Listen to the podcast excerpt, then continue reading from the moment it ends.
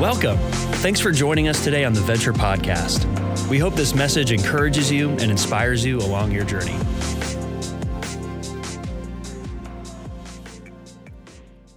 Well, Venture, as we head into the fall, I'm excited about this series that I've entitled Gear Up.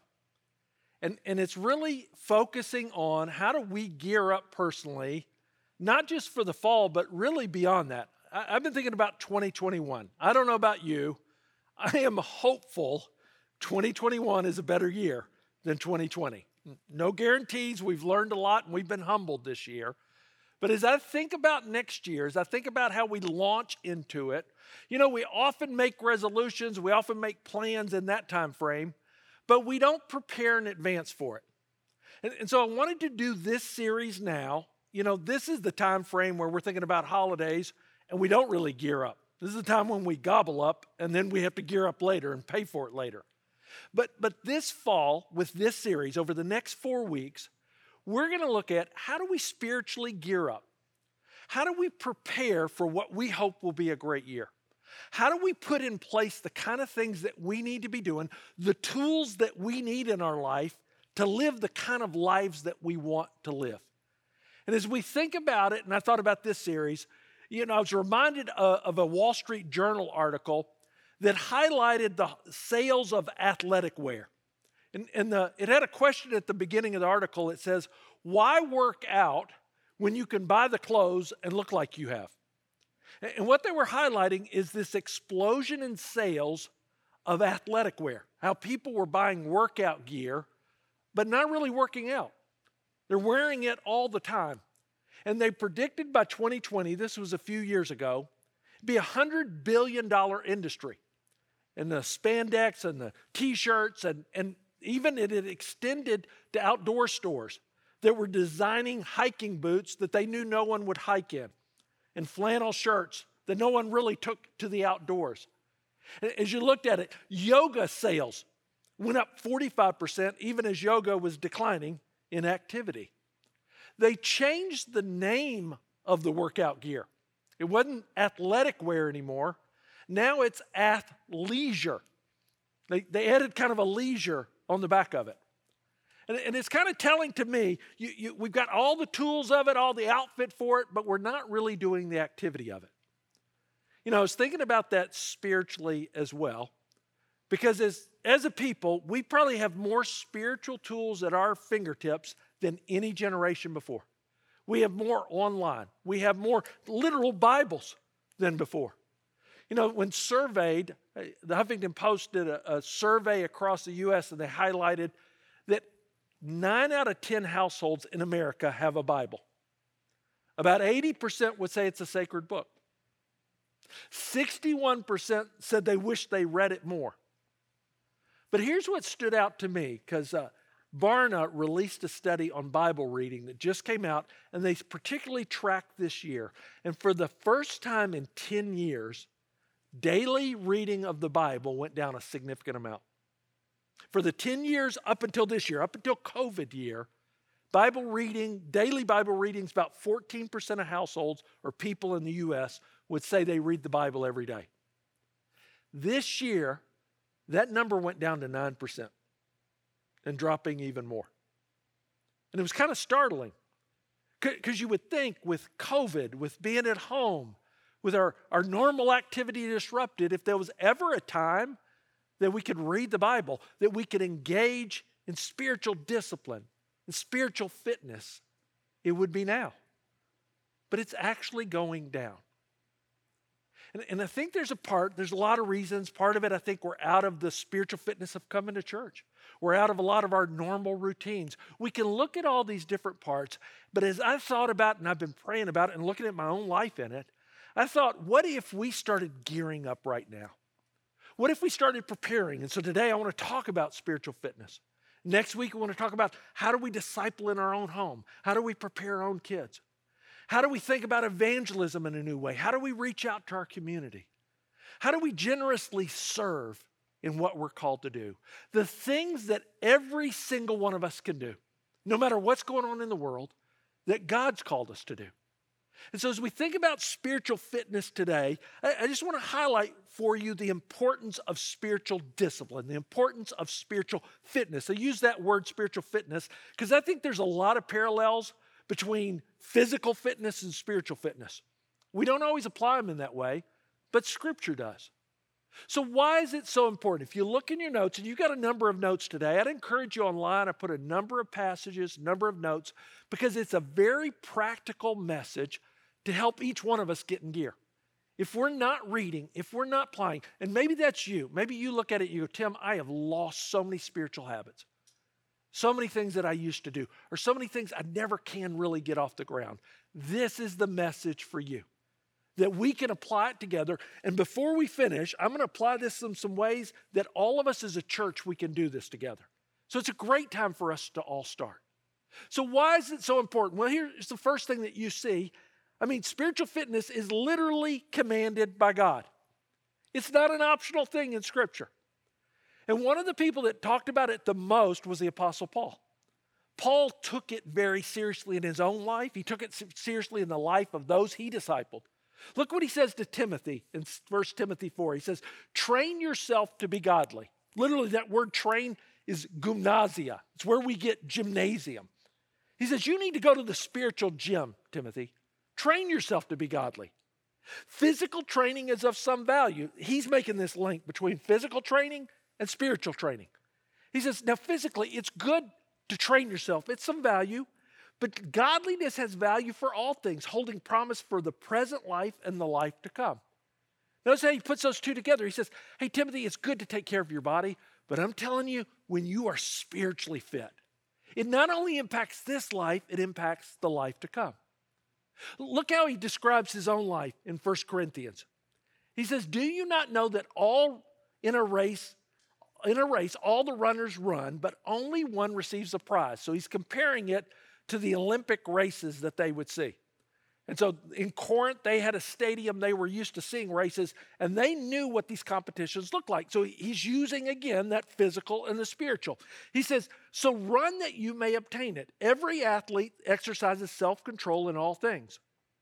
They do it to receive a perishable wreath, but we do it to receive an imperishable. When the athlete would win the race, they would put this garland on their head. And that was the sign of the victor. And then when they walked around town, for as long as that garland was alive, they would be rewarded for that. He says, but that's perishable. Man, we're going to be rewarded with something imperishable. He says, so I do not run aimlessly. I do not box as one beating the air. And look how he describes his life. I discipline my body and I keep it under control, lest after preaching to others, I myself should be disqualified. Here's one of the things I love about Paul. He took so seriously what he was doing that he says, I never want to preach to other people. I don't want to call other people to live this kind of life, and I'm not living it. I want there to be authenticity. I don't be one of those preachers that everybody knows about, and they just blew it in a royal way, and it brings discredit to the church, brings discredit to the gospel. He said, I don't want that to be true about my life. So what does he do? He says, I discipline my body. The old King James word is, I buffet my body. Now, I don't know about you. I like to buffet my body, especially if it's an all-you-can-eat buffet. But that's not what he's saying. He's saying, no, I keep it under control. I take this seriously. Do you hear that in the passion of his life, in the passion of his teaching, and what he's calling us to as well? Guys, this spiritual training is commanded by God. Now look at the second thing that comes with this as well. It is active engagement every day with God. This is how you engage with God. This is how you are able to interact with Him every day. It's through these spiritual disciplines. It's through these exercises that He calls us to. And at a fundamental level, and I'm talking about the basic exercise, is going to come down to the Bible and prayer. The Bible and prayer. That's your active engagement with God. Well, why do I say that? Because look how he describes the Bible. It's not like any other book. All Scripture is breathed out by God. It's inspired by God. It literally came from God. It's profitable. And he says it's profitable. Teaching, reproof, correction, training.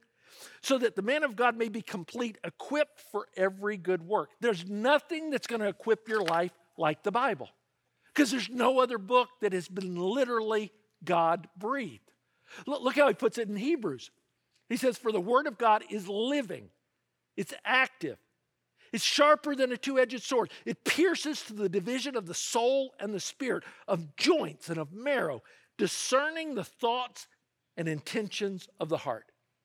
It literally, this is a living book. It's an active book. It speaks today because it's been breathed out by God, and it has the ability, notice how he's describing it, it has the ability to cut all the way to the soul. It has the ability to speak right to your heart, to help you discern your heart. And so let me just say in just a fundamental way, if you are not daily taking in God's word and then speaking back to him in prayer, you are not growing. It's that fundamental. You'll be stunted in your growth. And ultimately, you start dying. We're in foreign territory here. Remember, we talked about the kingdom of God. This is foreign territory. This is literally living water. You know, one of the best pictures of that, you know, back in 1930, the Shedd Aquarium opened in Chicago. If you've ever been to Chicago, it is well worth visiting it. At the time that it opened, I don't know if it's still true, it was the largest saltwater aquarium in the world.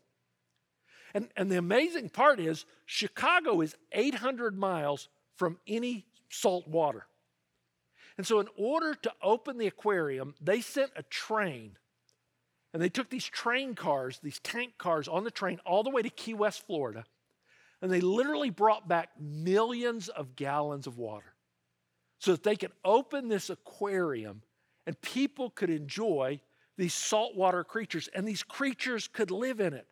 It was the water that they need. Now, today they do it through a thing called Instant Ocean. They're able to mix water and they're able to do it. But for the longest time, they would have to ship that water up. Now, as fascinating as that is, it's even better if you go down to Monterey. And the Monterey Bay Aquarium right in our backyard, I love going there. And the thing about Monterey, it's literally built on the bay. They don't have to ship anything in. They've got pipes. They've got intake pipes that can bring in 2,000 gallons of water a minute. And so what they do is they just open up the intake pipes, and they're constantly bringing in that fresh salt water for all the creatures in it. As I think about that, here's what I want you to picture. This is the intake pipe, guys. This is living water.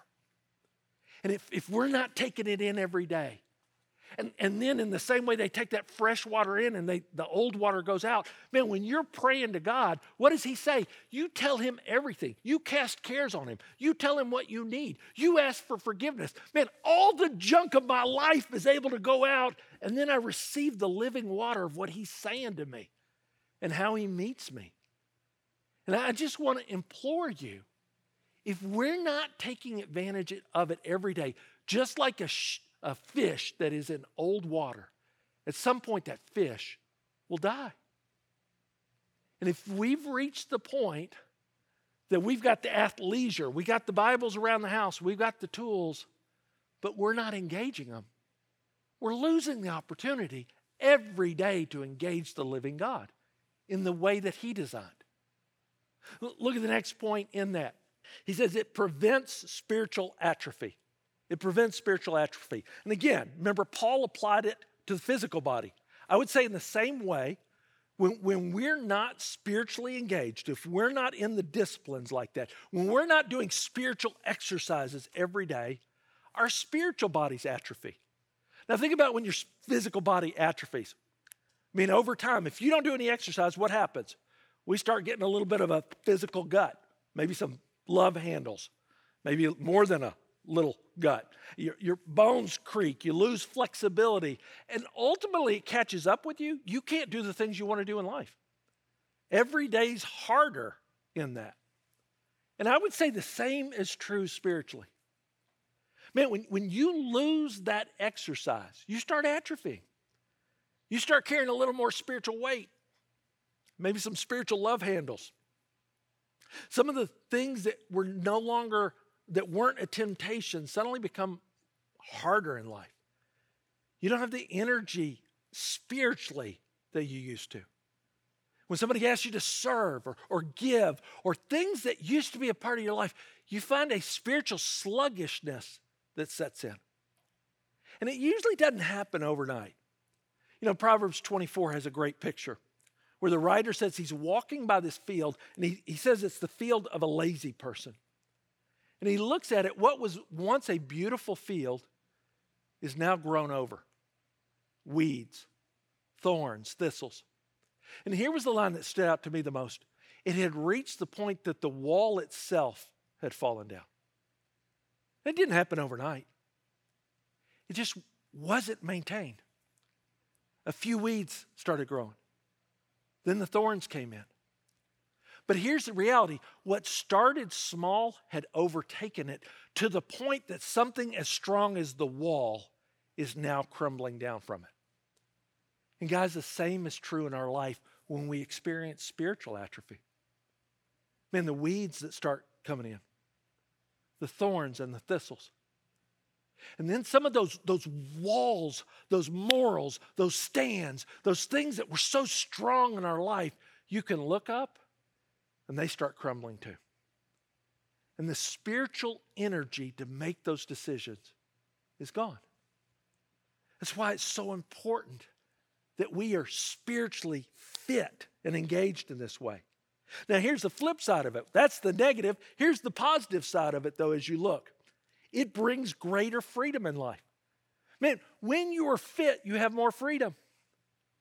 When you are fit, you can do more.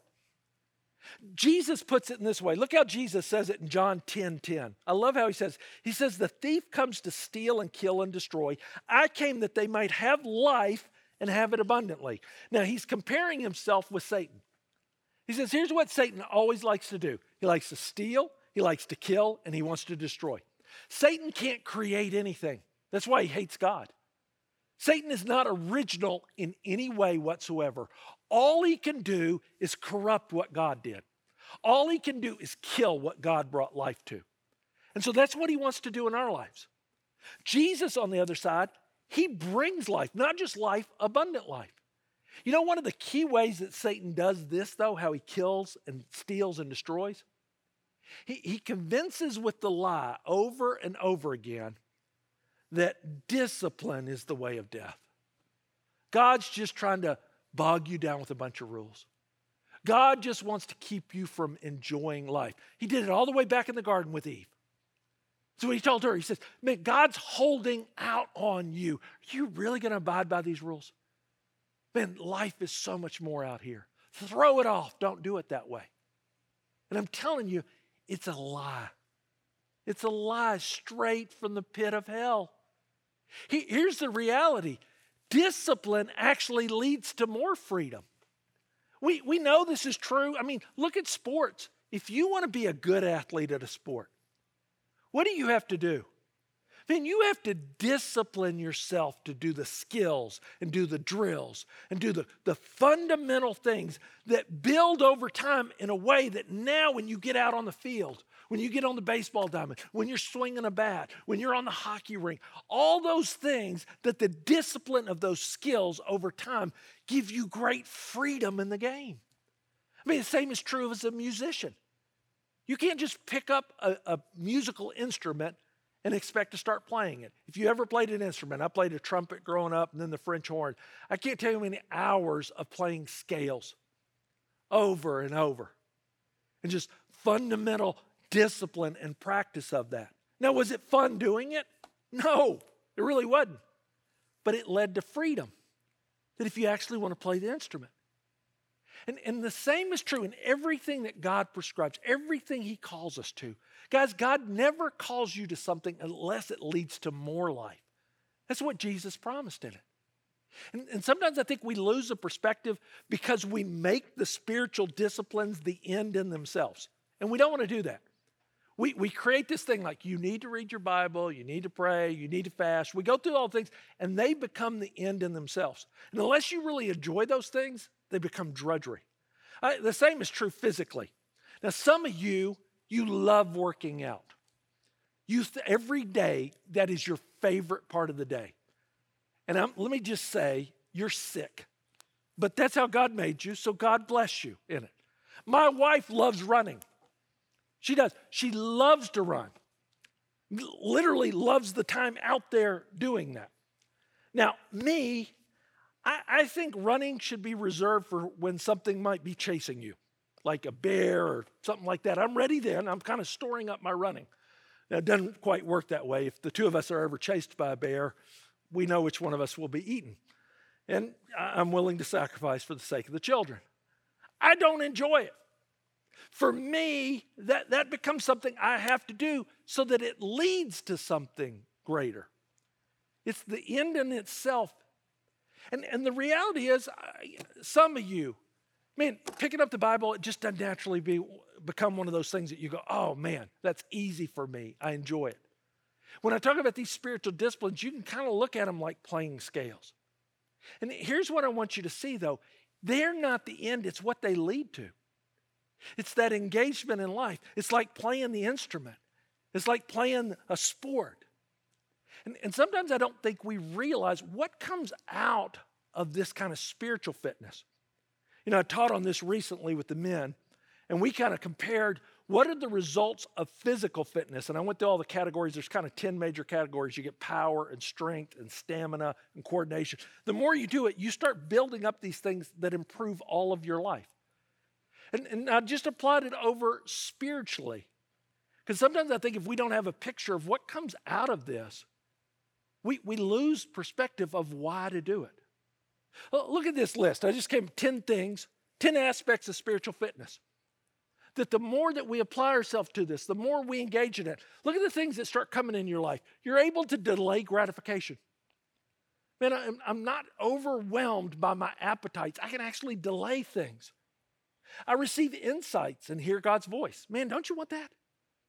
Don't you want to actually, when you read the Bible, you realize, okay, wait, this is coming from God. And then you start realizing how he's speaking to you during the day. He's leading you. We make better decisions based on wisdom because you're depositing wisdom in your life every day. And so you start making better decisions off of that. You remain centered and unaffected by external events. So when the world is topsy-turvy, when everybody's panicked, whether it's an election, whether it's a pandemic, I mean, you have deposited truth. You're connected to the living God. You have that living water. So you don't live up and down every day off of that. You demonstrate moral courage. You're able to take those hard stands when you need to. You develop inner peace. Man, don't you want peace? You behave unselfishly. See, this is where it starts impacting the people in your life, impacts your spouse, impacts your kids, that no longer is life just about me. God's changing me, and I'm able to live an unselfish life. You endure hardship. You start forging good habits. And I love this line. You conquer the worst parts of yourself. Man, those things in you that you look at and you go, man, I don't want that. I don't like that. I don't want to do that. You know what happens is you start building that spiritual fitness. As you start getting stronger, as you start engaging. This is the fruit that comes. And this is just one list. Guys, I could go on with this. But see, I put this in your notes because I think if we don't get this picture, this is why we're doing it. This is why we engage in it. This is why we give our lives to it. Because God's using this to transform us. Satan wants you to believe that discipline is death. Jesus uses spiritual discipline to bring life. Embrace it. Now, anytime I teach on this, it never fails. When I teach on spiritual disciplines or spiritual practices with that, I usually get two objections that are kind of spiritual in nature. These people kind of spiritualize why they don't want to do this. Here's the first one. It's some variation of this. People will say to me, I rest in the sovereignty of God. If God wants me to grow, I'll grow. And, I hear that and I go, oh, that sounds so spiritual. It might be just a little bit lazy too. I mean, guys, come on. If God wants me to grow, I'll grow. If I applied that physically, I mean, if I said, you know, if God wanted me to have food in me, he'd put food in me.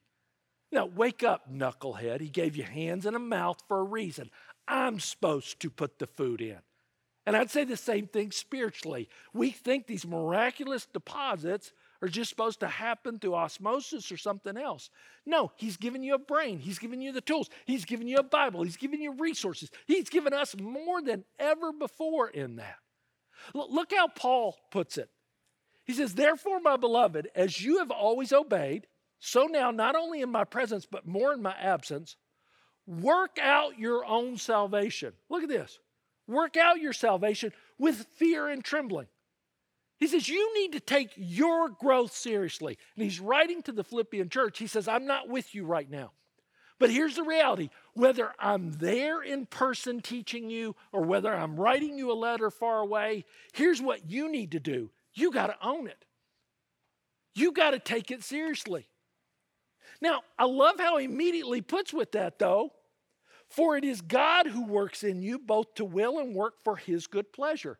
He never loses sight that, yes, of course it's God working in you. You never get away from God working in you. Even when I engage it, it was God working in you.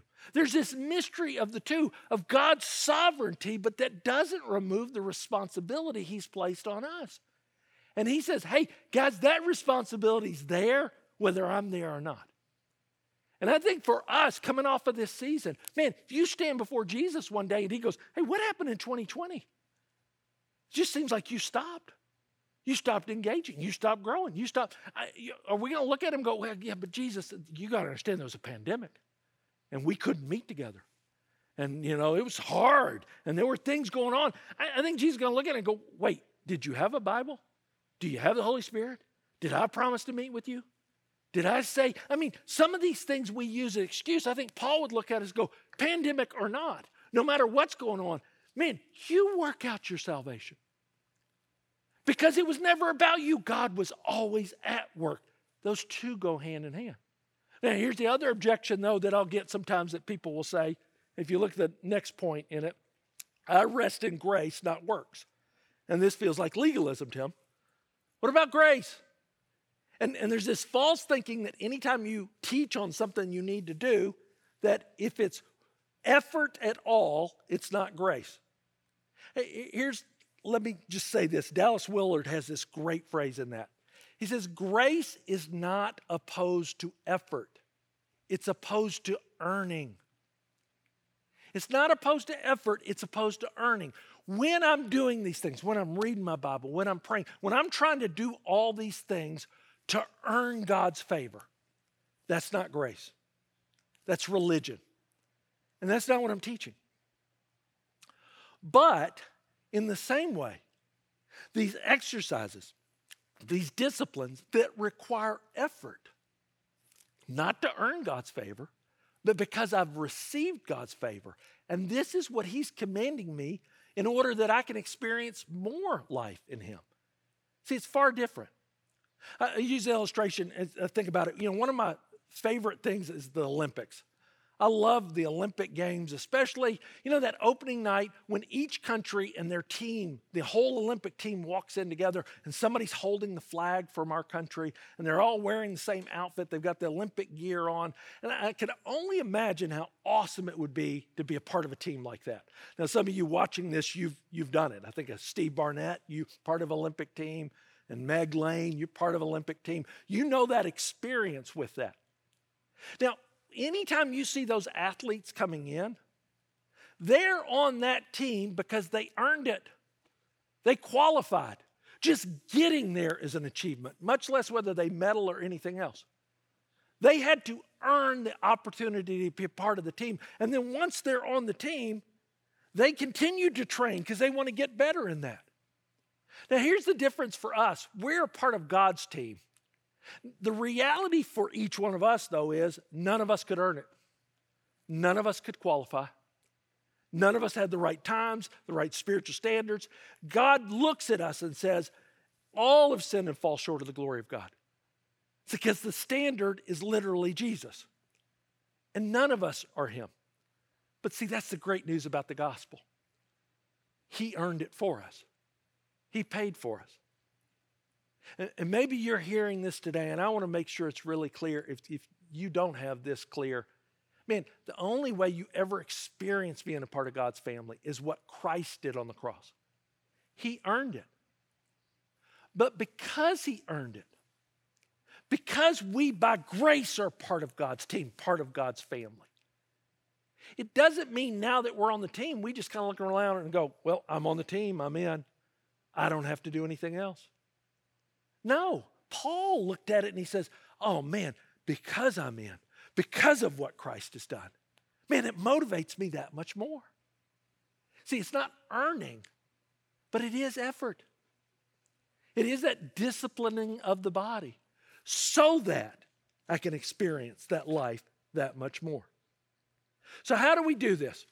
And as we finish out, I just want to give you a real practical way of how do you put this in action. And there's kind of 5 priorities for spiritual growth. And I'm talking about the most basic spiritual growth. You know, every year when Vince Lombardi would start out with the Green Bay Packers, one of the greatest coaches, he would always start the first practice. He'd hold a football and he'd go, gentlemen, this is a football. Let's start with the basics. And so I'm going to start with the basics. Folks, this is a Bible. And it starts right here in the Bible and our connection with God through prayer in that. So how do we put this in action? Let me walk you through these 5. First, you got to have a plan. You got to have a plan, a specific of what and when you're going to read the Bible. If you don't know what and when, a specific plan of what I'm going to read every day. And there's so many Bible plans out there, the YouVersion plan, Bible.com, all these different things. You have your own plan that you lay out. But here's what I know. If you do not have a plan to read the Bible, then you are planning to not read the Bible. It is really that simple. So what's your plan? What is it you're going to read every day? And then when during the day are you going to do that? Setting that time is fundamental as well. The second thing with that, you need a process. How are you going to engage when you read? And, you know, years ago I learned a process from Wayne Cordero over in Hawaii. And I've used it for years. I stopped for several years. I've restarted again because I realized I just need this simple process. And he teaches the SOAP process. You look at it here. SOAP, you see the letters. It's real simple. First, the scripture reference. So I always take out a page or a notebook. I think it's good to have with it. And so I write out the verses that I read that day. And then I usually pick 1 or 2 verses and I write them out by hand. And the reason I do that is when you write, it triggers a different part of your brain than when you read. And so if there's a verse that stands out, I'll write that one out. And then you write observations. What's it saying? What's it mean? Just general observations about the passage. Now you may go, well, Tim, I'm not a Bible scholar. I don't know. Just make out what you can. You know, there's so many sites. You know, a great site is called gotquestions.org. Got Questions. It's an easy one to go to if you've got questions about the Bible. And so you just write down those observations. Then I write down applications, not just what it meant in that. What does it mean to my life today? What's God saying to me today? What do I need to take away off of this? And then I'll pray. Sometimes I write out a little bit of a prayer. Sometimes I just say that prayer. Sometimes I don't have words that I feel like I can pray. So almost daily, I'll use the Lord's Prayer as a template.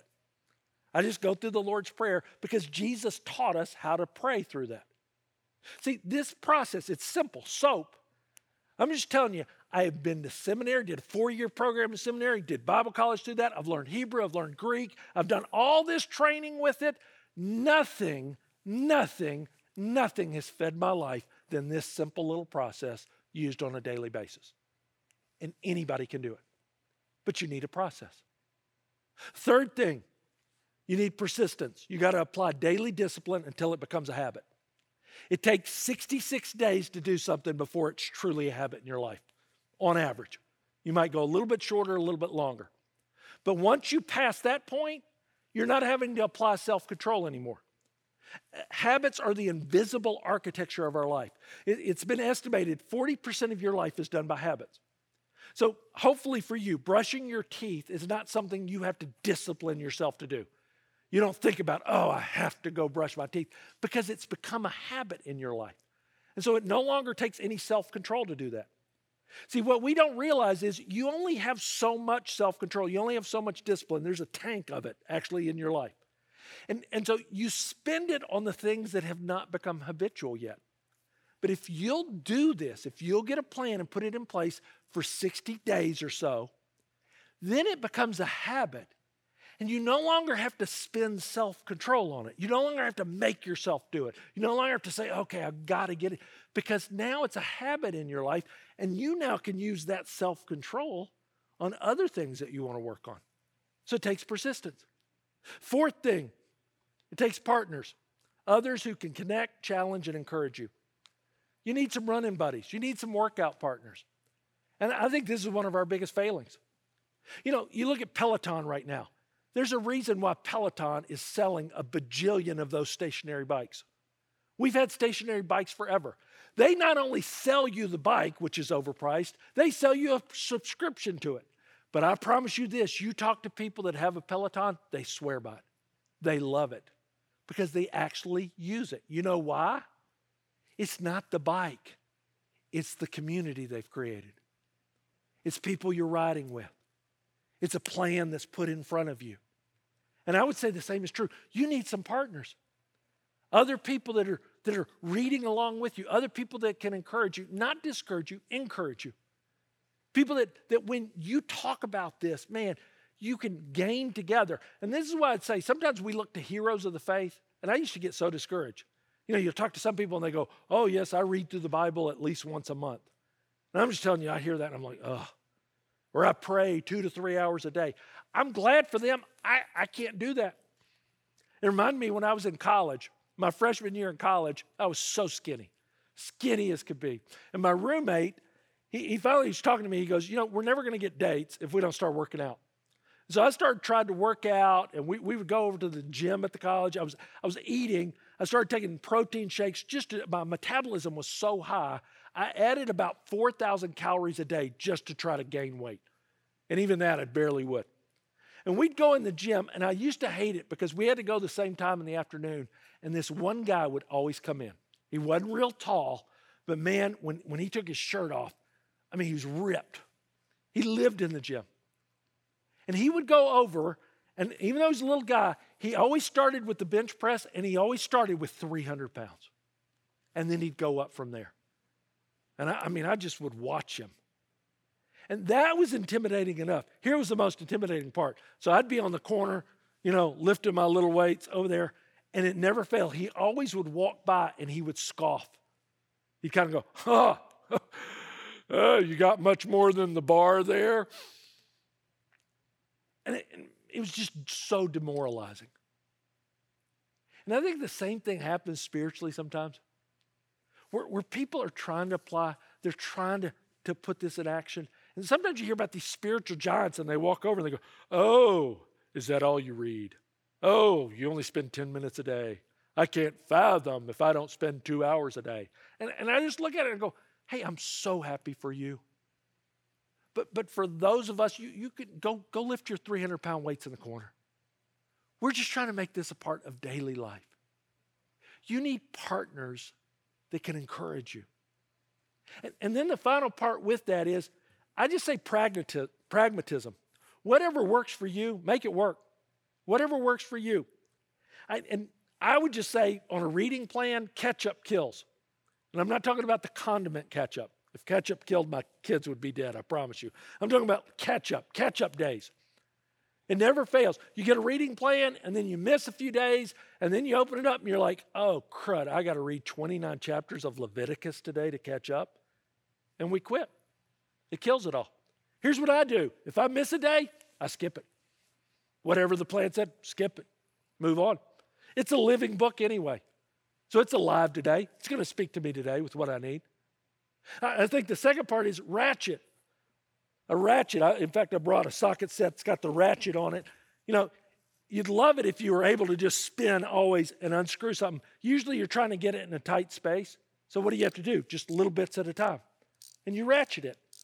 But you know what happens? You do a little bit. Over time, it leads to big results. You can do this and take a screw off a bolt.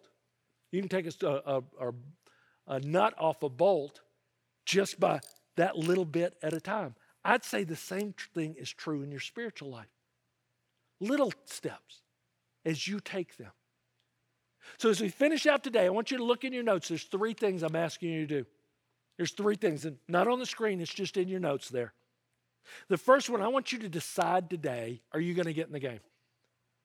Are you going to make a commitment before God that you go, you know what, I need this. I'm dying, and I'm going to do this. Secondly, this week, why don't you start real simple? And maybe over the course of this month, start with the book of Proverbs. The great thing about Proverbs, there's 31 chapters. And so it corresponds to most months in it. And Proverbs is another one of those great books you can start anywhere in it. And so whatever the day of the week is, read that chapter of Proverbs, just that chapter. And just match that chapter every day. Now, I'd encourage you, get a notebook, get a piece of paper, do the SOAP method with it. Just read that chapter and then, hey, here's the scripture. What's going on here? What's it say? What's it say to me? And how could I pray? Let's do this together over the course of this month. In December, we're going to have a church-wide reading plan over the month of December that corresponds leading up to Christmas. And then in January, and this, remember I told you we're gearing up in it. In January, we're going to start a project with BibleProject.org. It's got videos and it's got the plan laid out. But together as a church, we're going to read through the New Testament together over the course of 2021. And there'll be daily readings for us. We can correspond them. You can correspond with your family, maybe your life group, some way to partner together.